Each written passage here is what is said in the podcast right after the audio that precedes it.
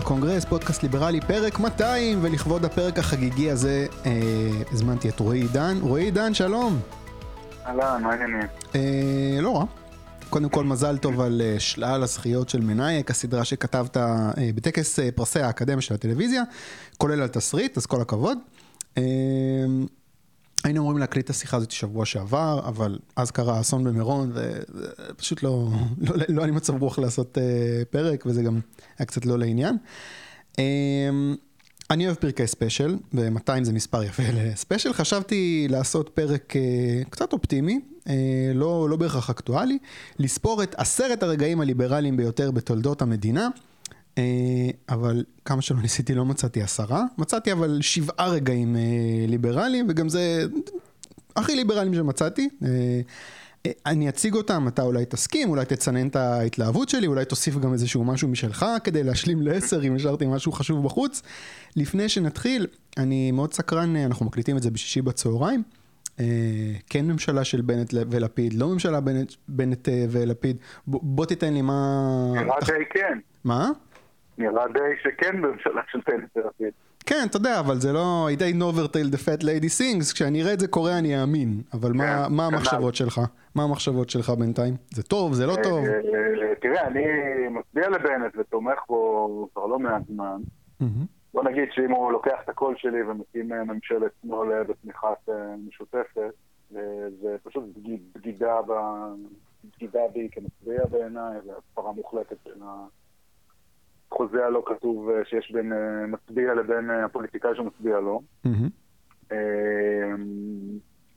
מצד שני, אתה יודע, אני לא רואה שיש איזה אופציות אחרות, אז בסדר, אז אני מקבל את רוע הגזירה ומקווה ש...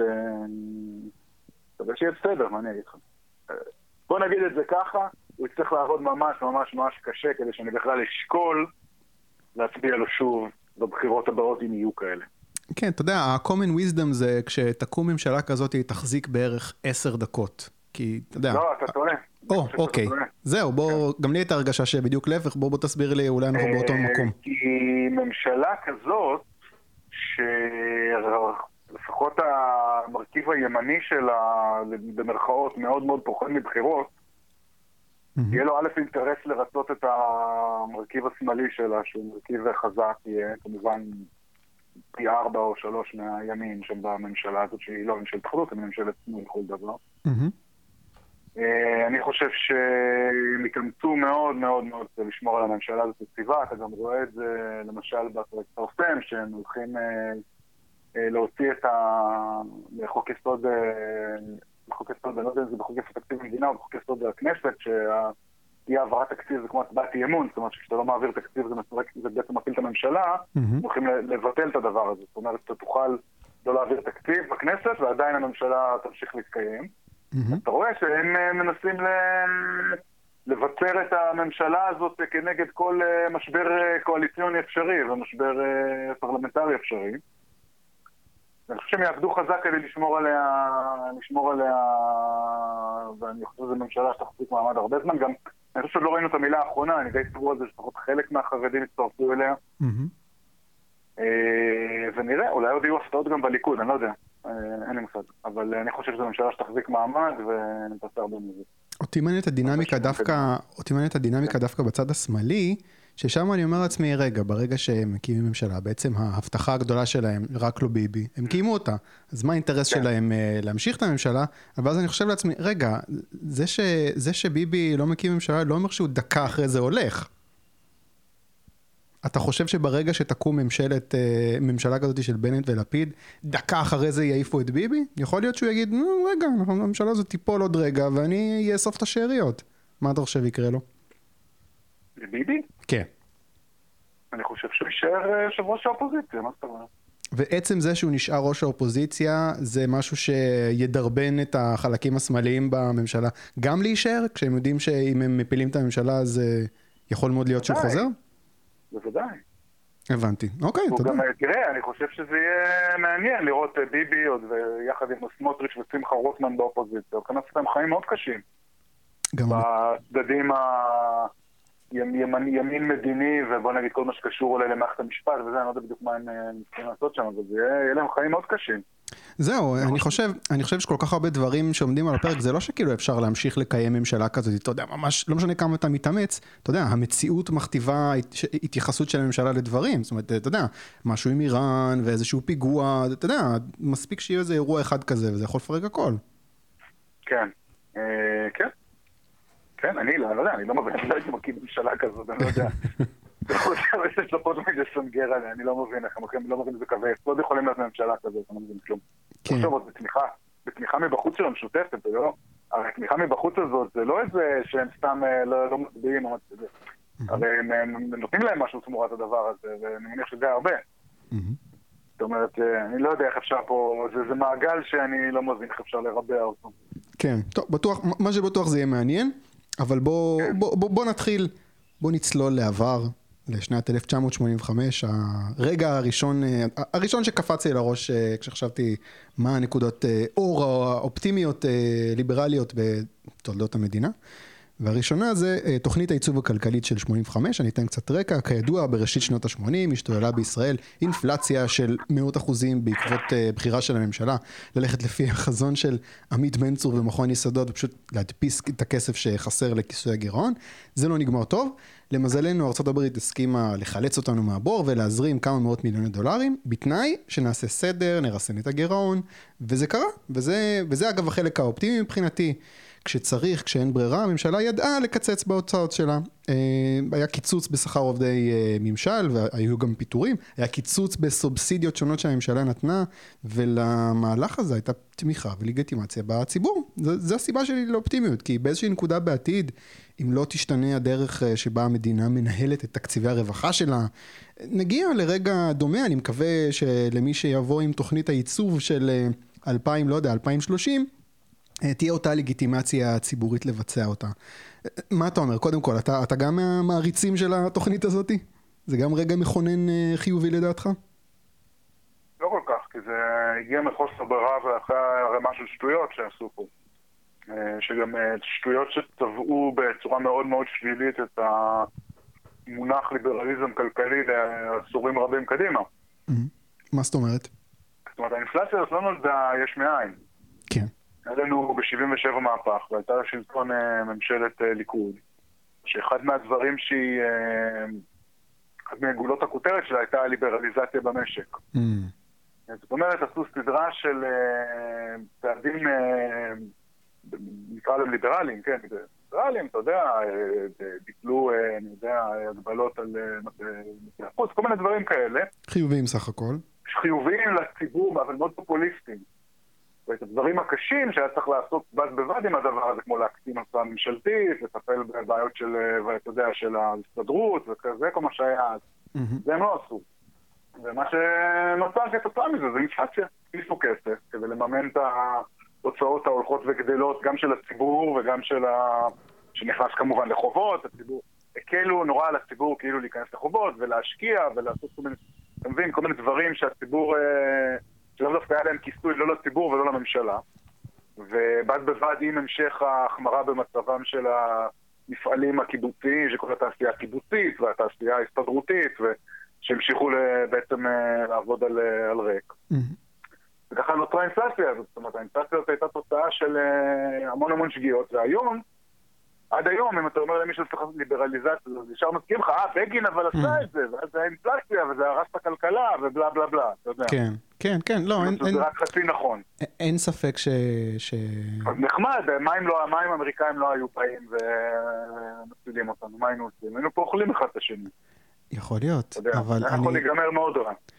טוב, תראה, אני שמח אגב שאתה נותן קונטרה לאופטימיות עם הפסימיות, אה, אבל אני רוצה להגיד לא, קודם כל, מה שבגין עשה, אתה יודע, זה נקודה שחורה, אני שם את זה בצד. אני מתחיל מהתוצאה של האינפלציה, אין ספק שמה שקרה... ראש הממשלה הגרוע בהיסטוריה של מדינת ישראל. אני לא לגמרי לא מסכים, יש בזה, יש בזה משהו, אה, אבל אתה יודע, אתה אומר כאילו היינו על סף תהום ולא הייתה לנו ברירה. יש מדינות שקופצות לתוך התהום, אתה יודע, יש מדינות שאומרות fuck אה, איט, ממשיכים להדפיס, יהיה בסדר. זה לא כזה ברור מאליו שלקחו את התוכנית הזאת. כי היו במקרה אנשים אחראים שהיו אז, אתה יודע, היו אנשים אחראים, אגב, משני צדי המפה הפוליטית. היה אז שמעון פרס ומשה ניסים ויצחק מודעי. או, רגע, אנחנו נגיע למשה ניסים. היו אנשים אחראים אז בזה, האם אותם, האם יהיו לנו את אותם אנשים אחראים במקרה בשני צידי המפה הפוליטית ובשלטון בזמן שאנחנו נגיע לנקודת משבר הזאת בעתיד? אתה יודע, לא בטוח. כמו שזה נראה, ירידת הדורות פה היא אקספוננציאלית, אני לא בטוח שאנחנו נגיע ל... לא בטוח שאנחנו נגיע עם כאלה אנשים מוצלחים לנקודה הזאת. ואתה חושב שזה באמת תגיע הנקודה הזאת, לא יודע, שבגלל תקציבי רווחה נגיע למצב קודם? למצב דומה? תראה, זה הכל קשה מאוד להשוות, להשוות את מדינת ישראל של 1984 למדינת ישראל של 2021, זה כמו להשוות... אתה יודע, תפוחים ותפוזים. סוסיתא למאזדה. אה, מדינה אחרת לחלוטין, עם מבנה אחר לחלוטין של המשק, וסדר גודל אחר של כלכלה, אתה יודע, אנחנו רואים ככה את הכלכלות המובילות בעולם, מתקדמות בעולם, mm-hmm. שיש בה, כלכלה שאומנם יש בה עוד הרבה חולאים אה, קומוניסטיים שנשארו איתנו, אבל אה, מצד שני גם מאוד חופשית ותחרותית ברמות מסוימות. Mm-hmm. תראה, אני חושב שיהיה קשה להגיע פה למצב הזה, ואני חושב שהאינפלציה פה היא כן טראומה לאומית ש... שגם המנהיגים שלנו וגם הציבור מפחד ממנה. אה, אבל תראה, אני חושב שאנחנו ניגרר לשם, כי אתה רואה מה שקורה בארצות הברית, זה עלול לגרור, אה, זה מתחיל, אתה יודע, אינפלציה שם מפסיסים כסף, ואתה רואה, שימי לב למשל מה שקורה בשבוע, שבועיים האחרונים עם מחירי הסחורות בעולם. כן. אה, אתה רואה את זה, זה עלול להתחיל לקרות. אה, ואם זה תקרה, ארה"ב תיגע להיפר-אינפלציה, אנחנו עלולים, אה, אנחנו מחוברים בטבורנו חזק לארה"ב, במיוחד המגזר העסקי בישראל שהוא מנוע צמיחה, שזה הייטק, שמאוד מחובר לארה"ב, אם שם יש היפר-אינפלציה. אז בסוף גם פה תהיה היפר-אינפלציה, ומחיר התירס בעולם עולה בצורה כל כך מסיבית, אז אתה יודע, מדינת ישראל שצורכת... 90% מהפחמימות שלהם מיובאות, mm. אז אה, אתה יודע, זה יוביל פה לעליית מחירים, וכל המשתמע מכך. טוב, רועי, רועי, סליחה, סליחה, רועי, אתה מתעקש לגרור אותנו למקומות הלא אופטימיים. אני מבין את זה, אני מקבל את זה, אבל ברשותך אני אמשיך לסעיף הבא. כן. קשור לתוכנית הייצוב הכלכלית של 85, וזה אה, שר האוצר משה ניסים, איש יקר. כמו שאמרתי, קצת המשך של הסעיף הקודם, אה, אבל לדעתי משהו שמספיק עומד בפני עצמו, ואולי אפילו חשוב יותר, כי אחד החלקים החשובים ביותר בתוכנית הייצור היה ליישם אותה במלואה ולאורך זמן. כי כשעובר הזמן חוזרים שוב אותם תעשיינים, פונקציונרים, חקלאים, נציגי הסתדרות ומנסים שוב לגרד איזה משהו. ומשה ניסים באמת נראה שהוא היה האדם הנכון שנכנס ב-86 אגב לתפקיד שר האוצר. הוא היה אלוף בלתת אה, לכל האנשים האלה להיכנס אליו למשרד, לדבר איתם במשך שעות, על, אומרים כל הדברים שהם צריכים, ואז להגיד תודה רבה על מה שאמרתם, למרוח אותם בצורה מאוד יפה בלי להתחייב על כלום, ולשחרר אותם אה, לדרכם. אה, בנוסף לזה הוא גם הוביל רפורמה במס הכנסה תחת סיסמה, באמת אין אנשים כאלה, הסיסמה שלו הייתה רוב עמלו של אדם בידו. והוא הוריד את המדרגת מס העליונה אל מתחת ל-50 זה לא סתם קרה, זה בזכותו. אה, יצא לך קצת לשמוע, לשמוע את הבן אדם הזה מדבר? כן. איש שם מאוד מיוחד. כן. בחור טוב. אתה חושב שיהיו לנו בעתיד עוד אה, משה ניסים כאלה? תראה, לכאורה יש לך היום אנשים ש... תסתכל נגיד על מי שיש לך היום. כאילו בוא נסתכל רגע על מי שהולך להוביל את המדינה הזאת אה, בעידן אה, פוסט ביבי נקרא לזה, למרות שאני לא בטוח שנפטרנו ממנו לגמרי. אוקיי. אה, אז אתה, אתה רואה, תסתכל, יש לך את בנט, יש לך את סער, mm-hmm. יש לך את איילת שקד, יש לך את לפיד אפילו. אה, יש לך את... אה, גם בליכוד, אתה יודע, הדור הצעיר יותר של הליכוד, אנשים שמדברים אה, לכאורה ליברלי. Mm, אוקיי. נקרא לזה מהמרכז עד הימין הכי קיצוני אפילו היום, גם סמוטריץ' וזה. Mm-hmm. בעצם השיח הוא שיח ליברלי לפחות מן הפה ולחוץ. האם הם יעמדו בפרץ, בפרץ בפני הקבוצות האינטרס והפונקציונרים וזה, אני לא בטוח. גם ביבי, כאילו מלך הקפיטליסטים, לא ראיתי שהוא יחזיק מעמד נגדם כל כך טוב. רגע, אתה גולש עוד פעם לפסימיות, אני רוצה להישאר דווקא באופטימיות ולעבור לסעיף הבא, מספר 3. בפסימי אתה מתאכזב לטובה, אני נכון, נכון, אבל זה עושה לי מצב רוח לא טוב קצת, אז אני מתעקש עם האופטימיות. אה, מקום שלישי, הציונים הכלליים זוכים ב-20 מנדטים בבחירות לכנסת השנייה. אנחנו חוזרים עוד קצת אחורה לשנות החמישים, הציונים הכלליים, סוג של מפלגת שינוי גרסת טומי לפיד של פעם. הם רצו בבחירות השניות של 1951 תחת הסיסמה, תנו לחיות בארץ הזאת, הרקע זה תקופת הצנע, אה, ולאנשים קצת נמאס מזה. הסיסמה הזאת תפסה חזק, הם קיבלו 20 מנדטים ונכנסו לקואליציה של בן גוריון.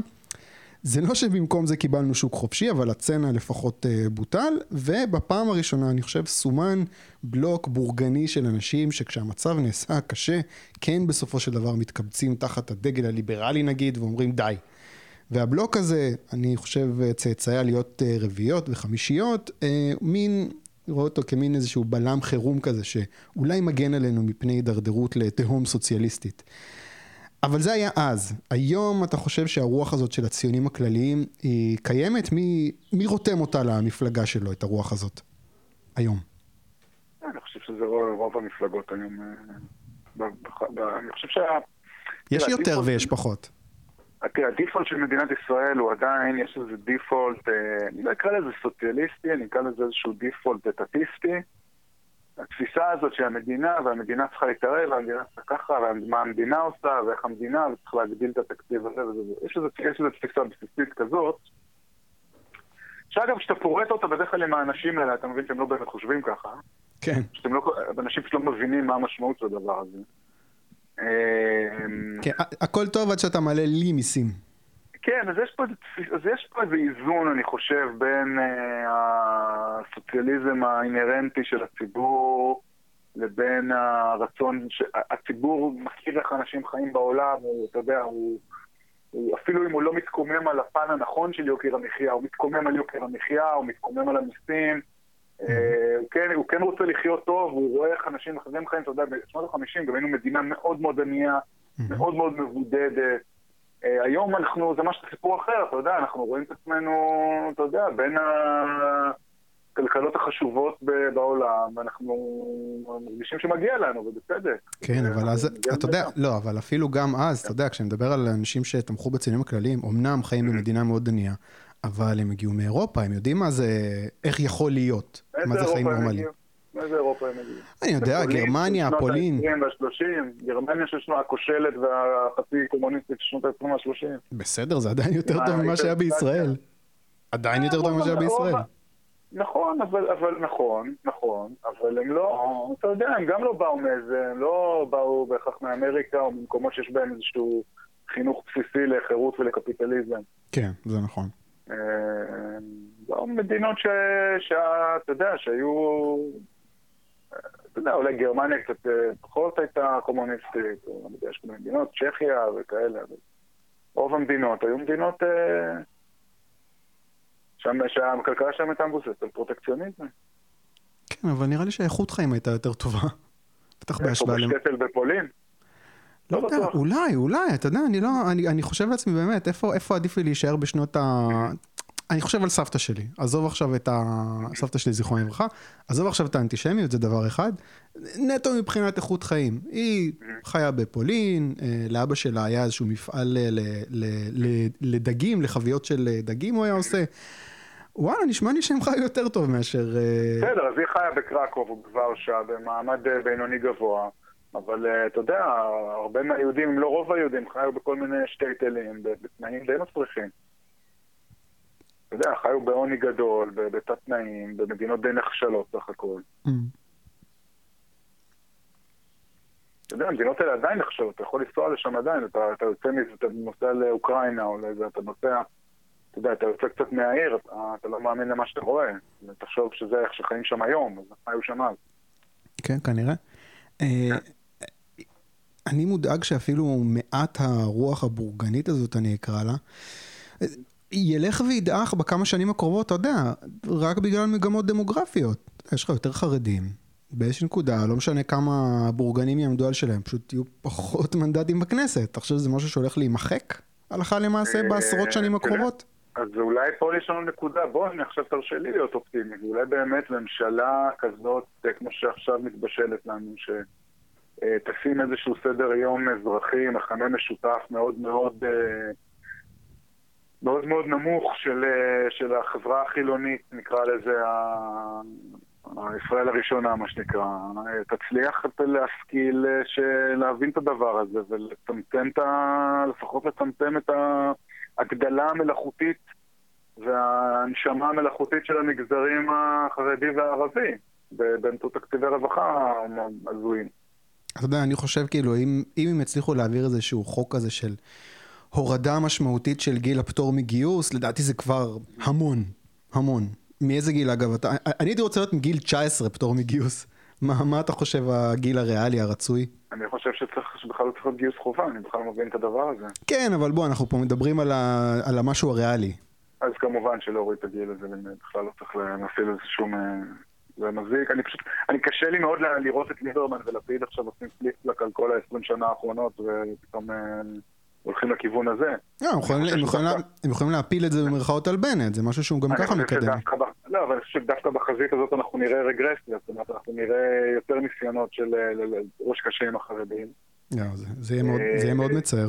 אני חושב שגם פוליטית, כי יהיה איזשהו, תראה, אני לא יודע אם הם ייכנסו ישר לממשלה, אבל יכול להיות שכדי ללחוץ עליהם להיכנס, ינסו להפעיל כל מיני גזרות כאלה, אתה יודע, כדי לשוט, כדי לאיים עליהם עם שוט, כדי שיקפצו לתוך הקואליציה. אגב, גם, לא, גם להוריד את גיל הפטור זה איזה שוט. הם יאבדו שליטה. זה לא שוט. למה? הם יאבדו שליטה. אה, יכול להיות. טוב. לא, לא נראה לי, אבל לא נראה לי שיהיה להם, לא יהיה להם קל להסביר למצביעים למה הם אה, מסרבים. כי המצביעים שלהם זה הדבר שהם הכי רוצים. אוקיי, בוא... בסוף אם אתה שואל את החרדי הזה, מה הוא רוצה, אז הוא רוצה שיורידו את זה, הם רוצים ללכת לעבוד. כן. הם כלואים בסיטואציה הזאת. אה, בואו נדבר על נקודה נוספת, אה, במקום הרביעי, אה, משהו אחר לגמרי, כמעט לא כלכלי.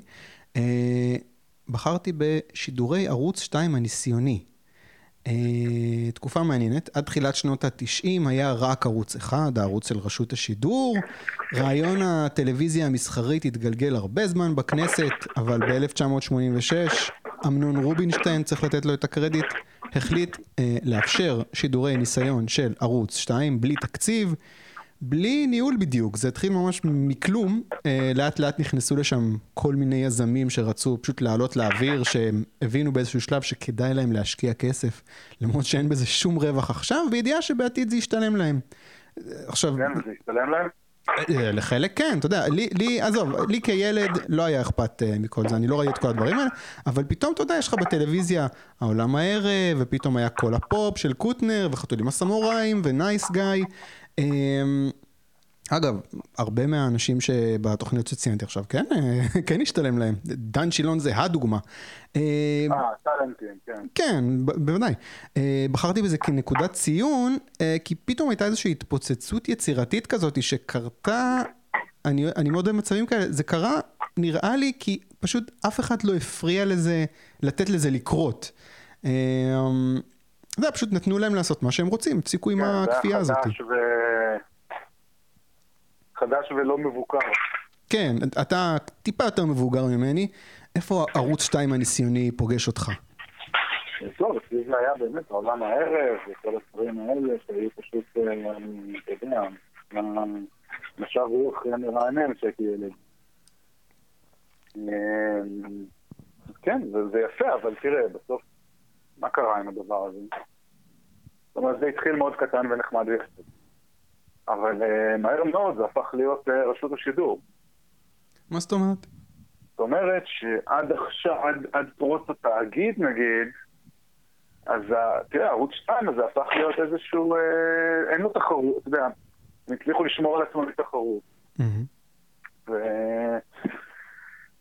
ובעצם רק עד עכשיו, עד שעשו את הפיצול ואת שיטת הרישיונות, שיאן התווכחה איזה קצת לאיזשהו, אתה יודע, אפשרות שיהיה תחרות בתחום הזה, אז אתה יודע, הם בעצם, אה, זה גם לא היה באמת כאילו התקשורת החופשית שאנחנו חולמים עליה, ואני אגב לא בטוח שמדינת ישראל יכולה להחזיק יותר מדי תקשורת חופשית שתתחרה. אנחנו רואים את זה, הזכייניות, אתה יודע, אין מקום. אין כזה הרבה מקום, כן. אוקיי, אבל הייתה טלוויזיה טובה יותר. נהייתה טלוויזיה טובה יותר? נהייתה יותר טלוויזיה, אם היא טובה יותר. אתה לא חושב? חלק ממנה טוב, חלק ממנה פחות טוב. באמת, היו דברים בערוץ כאילו, אני אומר לך עכשיו, אתה צריך לבחור דברים עד שנות התשעים שהיו בערוץ אחד, זה מספיק לך? לא. נו, אז הנה, לפחות זה. כן. אני חורג קצת מקו השאלות הליברליות. שאלה אישית, אגב, הדברים שראית בערוץ 2 הניסיוני, השפיעו עליך? אמרת לעצמך, וואי, זה נחמד, אני גם אעשה טלוויזיה, או שזה לא קשור בכלל? אמ, אני, תראה, אני קצת, זה סיפור אחר, כי אני כאילו גדלתי בארצות הברית, אז הרבה מה... הרבה מהווייב שלי הגיע משם בתור ילד, וגם מה שיותר השפיע על ערוץ אחד, ואני חושב שהוא עוד הרבה יותר אה, השפיע גם מבחינה ליברלית, זה הכבלים. כן. זה בטח באותה תקופה גם. נכון. אה, זה השילוב הזה של הכבלים ושל ערוץ 2, וזה היה NTV בעיקר, וערוץ 3, מה שהיה פעם, עם כל הסדרות האמריקאיות. ו... זה יותר השפיע עליי. כן, וואי, הייתה תקופה מאוד... החול, יותר השפיע עליי מאשר... אה. למשל, אני אתן לך דוגמה, שאם בכב... היה אפשר לעשות פרסומות בכבלים, אם היו עושים את זה מההתחלה שאפשר לעשות פרסומות בכבלים, או בארצות הברית, אני חושב שזה היה משפיע הרבה יותר טוב על שוק הטלוויזיה מההתחלה. כן, אתה חושב- הרבה יותר כלכלי, בטוח. אבל אתה יודע, אמרת קודם, העוגה מאוד קטנה. לא משנה, אבל את, המחירים, תראה, כל השוק הטלוויזיה הישראלי בנוי בעצם על איזה קומבינה של מכירת אה, מדיה, אוקיי? זאת אומרת, אתה מוכר את הזמן פרסום שלך, יש איזו חברה שמוכרת בשבילך את המדיה, היא גוזרת עליך עמלה, מוכרת את זה ללקוח כאילו תמורת עמלה. בעצם הרווח, הרווח של הכסף שעושים כאילו בתחום הטלוויזיה זה העמלת אה, מדיה. עכשיו, מי, מי באמת עושה כסף מטלוויזיה בישראל? זה אותו אדם שגם מחזיק איזשהו אה, בעלות בערוץ טלוויזיה, גם באיזשהו משרד פרסום, שבדרך כלל יש לו איזה חברת מדיה, גם, גם, וגם באיזה מוצר שמפרסם. אתה מבין? מישהו שיש לו כאילו יד בכל, ה... בכל השרשרת מזון הזה. אתה יודע, אני, אני שומע מדי פעם את העניין הזה של אה, מכירת אה, מדיה לפרסום. אני לא מבין, ערוץ 2, מה, הם פראיירים? הם לא יכולים למכור את זה ישירות ל, ל, ל, למי שעושה את הפרסומות? למה שמישהו יעשה עליהם קופון? כי מישהו שעושה עליהם קופון זה מישהו שהוא אחד הבעלים של ערוץ 2, וגם הבעלים אה. של, אחד הבעלים של הבן אדם שהם מוכרים לו גם את המדיה. Mm, אוקיי, הבנתי. אוקיי. אוקיי. ככה הוא מרוויח כסף. ככה מרוויחים כסף מטלוויזיה בישראל. טוב, אני אם מרגיש... היית פותח את הפרסומות גם בעוד, שה-level גם היה יורד, כי אתה רואה, מי, מפ- מי מפרסם בטלוויזיה בישראל? איזה פרסומות אתה רואה? אתה רואה פרסומות או של מונופולים, ממשלתיים או פרטיים, זה לא משנה, אוקיי? אה, מה זה או? אתה בעצם רואה כמעט אך ורק פרסומות של מונופולים. ומוצרי יוקרה. אה, שמונופולים גם לא צריכים לפרסם. למה הם, למה הם בעצם עושים את זה? למה חברת חשמל צריכה לפרסם? למה היא צריכה להשקיע כסף ולקנות מדיה וזה, ולהפיק פרסומות יקרות, ולמה הם צריכים את זה? זה נשמע יותר אה, יח"צ ופוליטיקה ואולי כן, השפעה ש... קצת, לשחד כן. את ה... כן, לשחד את אה, גופי התקשורת שלא יתעסקו איתם יותר מדי. אמ, אז אתה רואה, אתה, אתה מבין, עכשיו, אם היית, אם שוק הפרסומת היה הפרסום הזה, הטלוויזיה היה מביא, לא משנה, זה הכל, כל מה שאנחנו מדברים עכשיו זה גם דיבור של לפני 20 שנה, כי כבר האינטרנט טרף את הקלפים, כן? כן. לא, לא בכל זאת מנהל את השיחה הזאת, למרות שהיא כבר לא כל כך רלוונטית. אה, שאם, אה, שאם שוק הפרסום היה הרבה יותר מבוזר, ואגב, בהתחלה הוא היה יותר מבוזר, אז אתה היית רואה הרבה יותר מפרסמים קטנים שמשתמשים בפלטפורמה הזאת, וגם אם אתה זוכר את הפרסומות של תחילת ערוץ 2, אז זה לא היה רק המונופולים הזה, היה לך גם פתאום את חברת המזרונים הזאת שפרסמה, אני זוכר קצת בפרסומות איקוניות של תחילת ערוץ 2, זה היה גם, זה היה גם יצרנים קטנים, זה לא היה רק אה, המפלטות שהיום אה, מפרסמות. היום מפרסם, או תנובה, או חברת חשמל, או חברות ביטוח, או אתה יודע, בכל הגופים שהם או ממשלתיים או דה פקטו ממשלתיים, מוגנים על ידי חקיקה מתחרות. כן. זה, זה מי שמפרסם. טוב, אני מושך אותנו חזרה לא- לאופטימיות. מקום חמישי, אה, אנחנו חוזרים לפוליטיקה, מתקדמים קצת קדימה. 2003, שר האוצר בנימין נתניהו, אז ב-2003 נכנס אה, בנימין נתניהו למשרד האוצר, הוא היה שר אוצר שנתיים, עשה המון צעדים שהיום נשמעים דמיוניים. הורדת מס אה, חברות ומיסים זה מילא, אבל קיצוץ בקצבאות ילדים ותקציבי רווח- רווחה. אמ, הפרטת אל על, צים, בנק דיסקונט. הוא חטף על הראש בטווח הקצר, ב-2006 הוא זכה ב-12 מנדטים בראשות הליכוד, אבל בטווח הארוך, וזו הסיבה אולי לאופטימיות, יש רק מעטים שטוענים עכשיו שהוא לא היה שר אוצר טוב אז, שהוא עשה את מה שצריך, אה, ובמידה רבה את התואר הזה של מר כלכלה, הוא סוחב משם. זאת אומרת, הוא סוחט את הלימון הזה, אתה יודע, טוב טוב, טוב מדי אולי, אה, מה אולי, בטוח. אה, אבל אני רוצה להישאר רגע באופטימיות. הוא חטף את המקל לטווח הקצר, אבל הקרדיט הזה שהוא זוכה לו בטווח הארוך, לא יודע, איזה לקח זה מסמן לפוליטיקאי שנכנס לתפקיד שר אוצר? הוא רוצה להיות שר אוצר עם מורשת כמו של נתניהו, או שלא כדאי לו?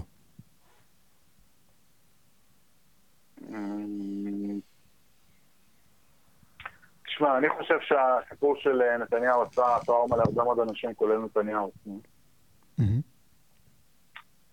אבל הוא גוזר על זה קופון. לא, איזה קופון הוא גוזר על זה? מר כלכלה, אני הצלתי את הכלכלה ב-2003. שהרבה אנשים מצביעים לו בגלל זה? לא יודע. היום? אני לא יודע. מצביעים לו, תשמע. שהרבה אנשים מבינים את זה? מצביעים לו, מצביעים לו למרות זה. בדיוק. אוקיי. אני לא חושב שהוא הרוויח מזה כלום. אה, כי גם, תראה, אתן לך דוגמה. Mm. בוא נשווה את ביבי נתניהו, שר האוצר של 2003, הבאמת עשה צעדים אה, מרהיבים. אני חושב הרבה בגלל שזה לא הוא היה בראש הממשלה, היה לו פשוט גב של ראש ממשלה חזק, ו... אה, אז הוא לא, לא פחד לעשות את זה. אבל בוא נשווה את זה רגע להצלחה הגדולה של נתניהו מעכשיו, ממש עכשיו, מה, מהקורונה, שזה החיסונים. כן. זה באמת, אתה יודע, עשה הרבה שטויות בקורונה, אבל דבר אחד הוא עשה מדהים, זה פליזות של חיסונים, זה, אתה יודע, זה מדהים, זה דבר מדהים. מהמם. אי אפשר, אה, משהו שלא שלו. כן. עכשיו. אמ, האם הוא הרוויח מזה? האם, מה, מה, מה, מה הקופון שהוא גזר מזה? כמה מנדטים הליכוד קיבל עכשיו? כן, לא, אני שואל, אני לא... 30? 30. אז אם לא הקורונה, הוא מקבל 25. אתה חושב? אה, נראה לי, כן. הוא קיבל 32, 35, הוא היה כבר ב-35 ו-6 לפני זה, בחירות קצת לפני זה. בטוח שהוא לא הפסיד מזה, אבל... אני לא חושב, אני לא חושב שהוא הרוויח מזה יותר מדי. אבל זה משהו שאתה יודע, זה, זה, זה, זה, זה, העניין הזה של קורונה זה כאילו, זה משהו שנופל על כל ראשי ממשלה בכל העולם, אף אחד לא מרוויח מזה, אף אחד לא יכול לבנות את עצמו מזה. זה הכל משחק של מי נפגע פחות, ולדעתי הוא נפגע פחות יחסית. אני לא יודע, הנה, הוא לא יהיה ראש ממשלה עכשיו אחרי... 30 כן, שנה. זה, זה לא מספיק, אבל בוא נגיד, זה לא, זה על הקשקש, זה לא תבוסה מביכה כזאת של להעיף אותו קיבינימט. לא. לא. נו, אוקיי, נניח, אני לא הולך. איתך, אני הולך אני איתך. לא יודע, אני לא יודע, אני לא חושב שזה הוא הרוויח. אוקיי, אני הולך איתך רגע, נגיד, אז הוא לא הרוויח, מה- זה אומר? זה אומר שלאו דווקא משתלם, שלפוליטיקאי לאו דווקא יש תמריץ לעשות צעדים טובים למען הציבור שלו. אתה יודע, זה של שר אוצר ב-2003 אמיתיים. יכול להיות, אבל העניין הזה של החיסונים, אני לא בטוח שזה מה שפוליטיקאים לוקחים מזה. לא יודע, עובדה, תראה, יאיר לפיד היה מטומטם לגמרי בקורונה, גם בנט. הנה, הם עכשיו, והם המנצחים. אבל הם לא היו בעמדות כוח. לא, לא משנה, הם יצאו מטומטמים. אני- כוח. אני אגיד לך מה, אני חושב שכאילו אם אתה עומד בסיטואציה הזאת של קורונה, אין משהו שאתה יכול לעשות שיהיה טוב. אז זה לא שאתה יודע, שאתה אתה- אתה יכול להיות פופוליסט וזה יעבוד לך. אבוד לך. זה כמו כאילו, זה, זה, זה קרה במשמרת שלך, זה נפל עליך. לא משנה מה, זה, אתה תקבל את זה בראש. לא יודע. אוקיי, אני רוצה לעבור לנקודה השביעית והאחרונה, והבחירה המפתיעה, אה, מחאת העולים. ואני אנמק למה אני חושב שזה אירוע חיובית, חיובי בתולדות הנקודות אור אה, ליברליות בתולדות המדינה. אה, אני אנמק עד מחאת האוהלים, הדיון בנושאים כלכליים, אני חושב היה שולי ביחס לנושאים ביטחוניים, ומאז זה התהפך, אה, או לפחות הדיון הכלכלי עבר אה, למרכז הבמה.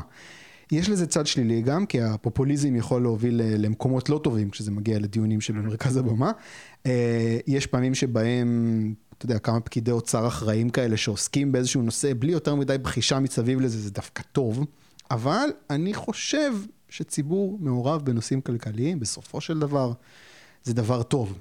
צריך להגיד, בלי מחאת האוהלים והצעדים הסך הכל סוציאליסטיים שלא מעט גורמים שם ביקשו לקדם. אז אתה יודע, אנשים כמו אה, התנועה הליברלית, החבר'ה של התנועה הליברלית החדשה, זה לא היה קם. חופש לכולנו, זה לא היה קם. ואני חושב שמהדיון שהתחיל שם, יצאו הרבה דברים טובים. היום, אולי לא מספיק דברים טובים, אולי זה לא קורה בקצב הרצוי, אבל לפחות יש איזושהי מגמה לא, לא, חיובית. יש, יש בהחלט, יש מגמה חיובית, אה, אפשר להגיד שלא. מה, מה הטייק שלך ממחאת האוהלים? תראה, אני מאמין מאוד, קודם כל השתתפתי בה בצורה מאוד, אה, מאוד אקטיבית, אה, והייתי שותף להרבה מאוד מהדברים שיצאו ממנה. אה, אני, אני, תראה, אני מאמין מאוד מאוד גדול בציבור שמשתתף בדברים. אני מאמין גדול במחאות, אני מאמין גדול בהפגנות, אני מאמין גדול ביציאה לרחוב. משהו שהימין בישראל מאוד מאוד מאוד לוקה בו, מאוד. נכון. ואני חושב שהוא משלם על זה מחיר יקר, אני אגיד לך יותר מזה, אני חושב שהרבה מאובדן השלטון, נקרא לזה במרכאות, שקורה עכשיו, לכאורה לפחות, לימין ולימין הביביסטי בפרט, זה זה. כן. זה תוצאה של זה. זה נכון. אני חושב שגם רשויות המדינה מרשות לעצמם אה, לעשות יותר אה, דברים יותר קיצוניים מול הימין ומול נבחריו בגלל שאין לזה מחיר ברחוב. אה, אני חושב שמנהיגי הימין לאורך השנים, במיוחד ביבי ועוזריו, אה, העיזו לעשות דברים בניגוד מוחלט לאינטרס של המצביעים שלהם בגלל שלא היה להם שום, שום אה, מחאה נגדם ברחוב. של, של המחנה שלהם, לא מדבר איתך על בלפור. כן. Uh, אני חושב שזה מוביל גם ל... כשאתה פחות אקטיביסט ואתה פחות ברחוב ואתה פחות... אז גם פחות אתה... יש המרצה להצבעה יותר קשה. לראיה, באמת, אחוזי השיעורי ההצבעה במעוזי ימין שהם כל הזמן נמוכים משמעותית מאלה של מעוזי שמאל, uh, וגם בבחירות האחרונות היו במיוחד נמוכים. Uh, הימין משלם על זה, במיוחד אני לא מדבר עכשיו על המתנחלים ועל זה שהם כאילו אקטיביסטים. הימין, הימין, הביביסטי, הימין, ישראל השנייה, מה שנקרא. במרכאות, אה, זה אה, משלם על זה מחיר מאוד מאוד יקר, על ההימנעות שלו מאקטיביזם. טוב, אתה יודע, זה דיון אחר כזה של uh, הימין פחות אידיאולוגי, יש פחות רעיונות שמניעים אותו, זה יותר כאילו הימנעות מרעיונות uh, לא טובים שהשמאל... לא, אני לא חושב שלא, אני חושב שלימין יש רעיונות שמאוד מעניינים אותו, ושבמדינת ישראל הוא היה צריך להיות מאוד אקטיביסטי, כי מה שאתה מנסה לשנות במדינת ישראל זה את ההפך, זה את הסוציאליזם, ואת ה- את הרעיונות השמאלניים שהם מושלים בכיפה. אה, זאת אומרת שאתה צריך ללכת, הדבר שצריך להילחם עליו זה, זה בארצות הברית, ברור, ארצות הברית הקפיטליסטית, הליברלית, זה, מה, יוצאים לרחוב, מי שנגד, מי שנגד הדבר הזה, שזה השמאל, נקרא לזה השמאל הקיצוני, הקומוניסטי, מה שלא יהיה בישראל, הרעיונות שמושלים בכיפה של המדינה הם רעיונות אה, קולקטיביסטיים, סוציאליסטיים, ומי שהיה צריך כאילו לצאת עם הרעיונות של הצד השני זה ימין, לא הצד. אז מי שיוצא זה רק השמאל שמחזק עוד יותר את, ה, את הרעיונות האלה שחלקם מזיקים מאוד אה, למדינה, לכלכלה, לביטחון, לכל דבר. אוקיי, אני עושה רגע סיבוב וחוזר אחורה. בעצם אין לו, ואין מולו שום, שום, שום אה, אה, תחרות בעצם מהצד השני. ומחאת האוהלים, מה, הצליחה איכשהו גם להעיר את הימין להיכנס לדיון כן. הציבורי? כן, אני חושב שכן. באמת? כן. את הימין ואת, אפילו הייתי אומר, המרכז, תראה, מי המרוויח הגדול ממחאת האוהלים הפוליטי? יאיר לפיד. נכון. יאיר לפיד לא בדיוק שמאל, גם אז הוא עוד היה אפילו, אתה יודע, לא שמאל בכלל. אני לא בטוח מהו, אני- אני אני אשמח... אה, ל- אז הוא בא, הוא היה ראש- הוא היה שר אה, אוצר, הוא עשה, היה לו כל מיני רעיונות מטומטמים כמו מע"מ אפס. מצד שני, הוא היה שר אוצר האחרון שהעיף לריב עם ההסתדרות. אוקיי, טוב, אולי יהיה שר אוצר, אבל אה, יאללה, בוא, הוא הולך להיות אה, עכשיו, מה, שר החוץ? נראה מה הוא יעשה. כן. אוקיי, זהו, זה... שר החוץ הוא יכול פחות לעשות נזק, אני מניח. אוקיי, אלה שבע נקודות, אה, נקודות אור הליברליות אה, אה, שלי בתולדות המדינה. בואו נסיים בהמלצת תרבות, ספר, סרט, פודקאסט, אירוע שאתה רוצה להמליץ עליו. אם לא חשבת על משהו, קח דקה, כי יש לי שתי המלצות. שתי המלצות יש לי, תן לי להשחיל לפני. המלצה ראשונה, ראיון עם בחור בשם אוריה בר מאיר בפודקאסט היסטוריה גדולה בקטנה. אוריה דיבר על מרגרט תאצ'ר.